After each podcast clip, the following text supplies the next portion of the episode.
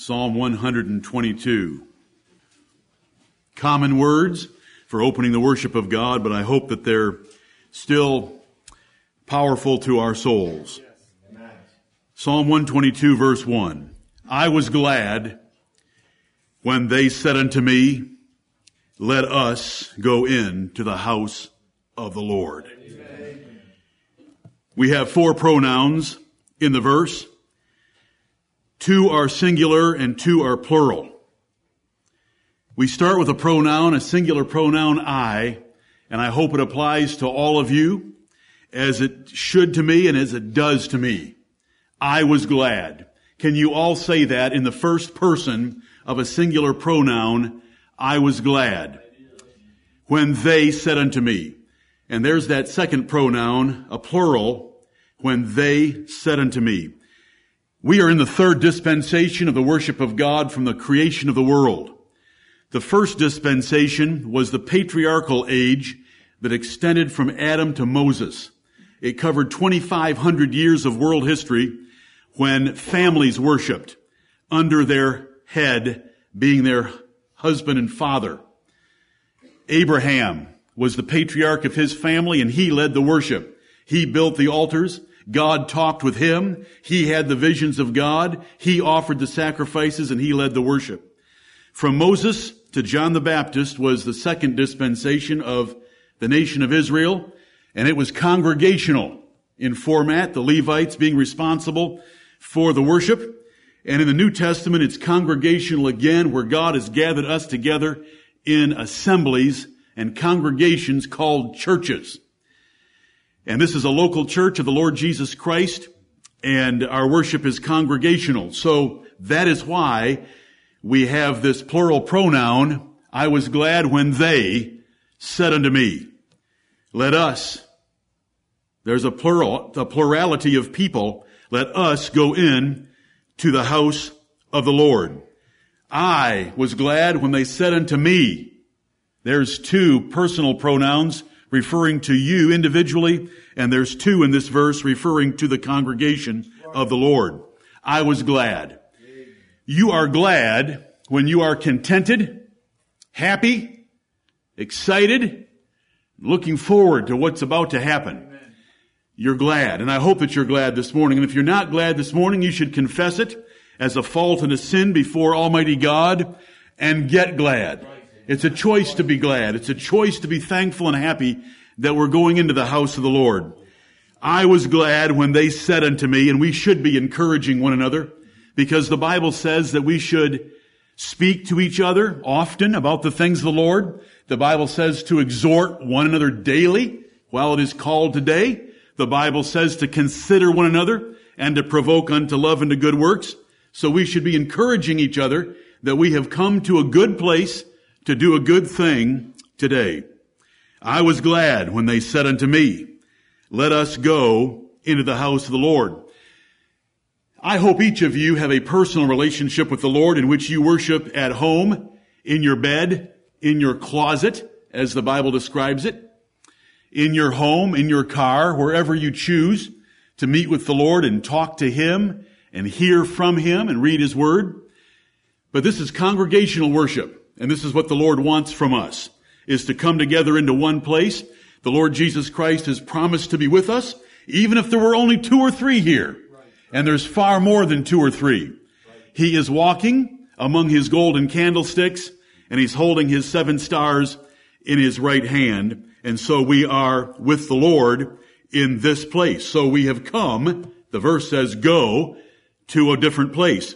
You know, there are millions that make annual pilgrimages to Mecca so that they can see a meteorite that they call the Kaaba stone of Islam.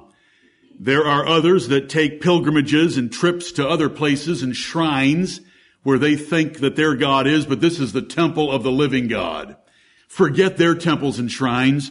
This is the temple of the living God. As 1 Peter chapter 3 and verse 15 tells us, so we are in a very special place.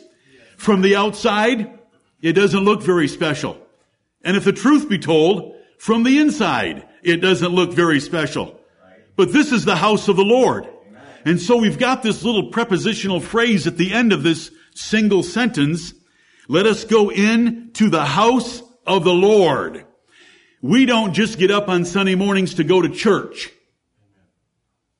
We get up on Sunday mornings, the Lord's Day, to go and meet the Lord.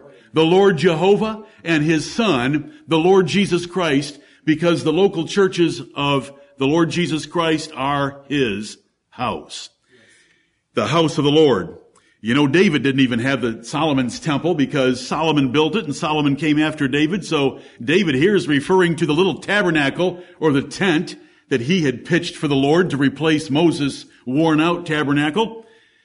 But we have something better than both of them had. We have the, ple- the presence of the Lord Jesus Christ. Jesus himself said that Zerubbabel's temple would be greater than Solomon's temple.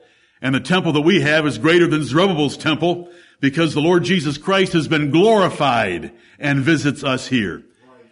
All of that is to say, are you glad? Amen. I was glad when they said unto me, let us go in to the house of the Lord. Here we are. Lord, have mercy upon us. Let us pray. O Lord God, our Father in heaven, Lord Jehovah, King of heaven and earth. We thank thee for thy son, the Lord Jesus Christ, who has built his church and we are part of it. We thank thee that this is the temple of the living God and the Lord Jesus Christ is our head and our cornerstone. The Lord Jesus Christ is our high priest and he is our king. The Lord Jesus Christ is the apostle of our profession. He is the Alpha and the Omega. He is the beginning and the end. He is the only mediator between God and men.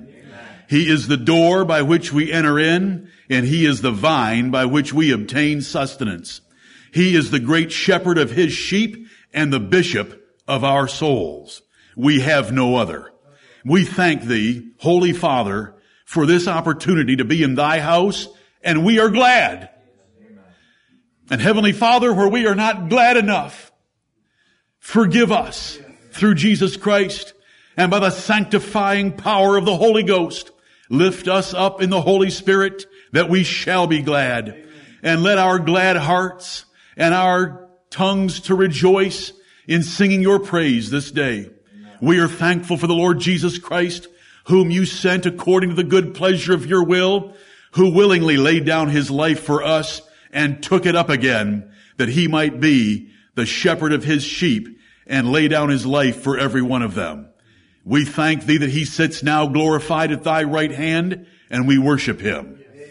Heavenly Father, our trust is in him only. We have no other. In his name alone do we trust for salvation. Heavenly Father, have mercy upon us this day and let us see him. Lead us to Calvary. Let us rejoice in him, our Savior. We thank you. Heavenly Father, forgive us our sins. Receive our thanksgivings for all things natural and spiritual, temporal and eternal. We pray for your churches that you will be with them, their servants and saints and the sheep of God that meet in those places and those that are scattered abroad upon many hills, we pray for them as well. Heavenly Father, we're thankful for our nation and the rulers of it, and we pray for your continued preservation of it, that we, your people, might have the sheltered lives that we have had. We pray for the peace of this Babylon, that we in turn might have peace with her. Amen. Heavenly Father, bless us now we're thankful that we have the written word of God that we might open its pages to know those things that are freely given to us of thee. The scriptures declare to us about the Lord Jesus Christ and we hope to see him this day. We thank thee for the simplicity of the gospel and the ordinance of the Lord's Supper that we shall observe. We thank you for conveying these things to us by your providential care of the churches and your preservation of your word. Now bless us. We ask in Jesus' name. Amen.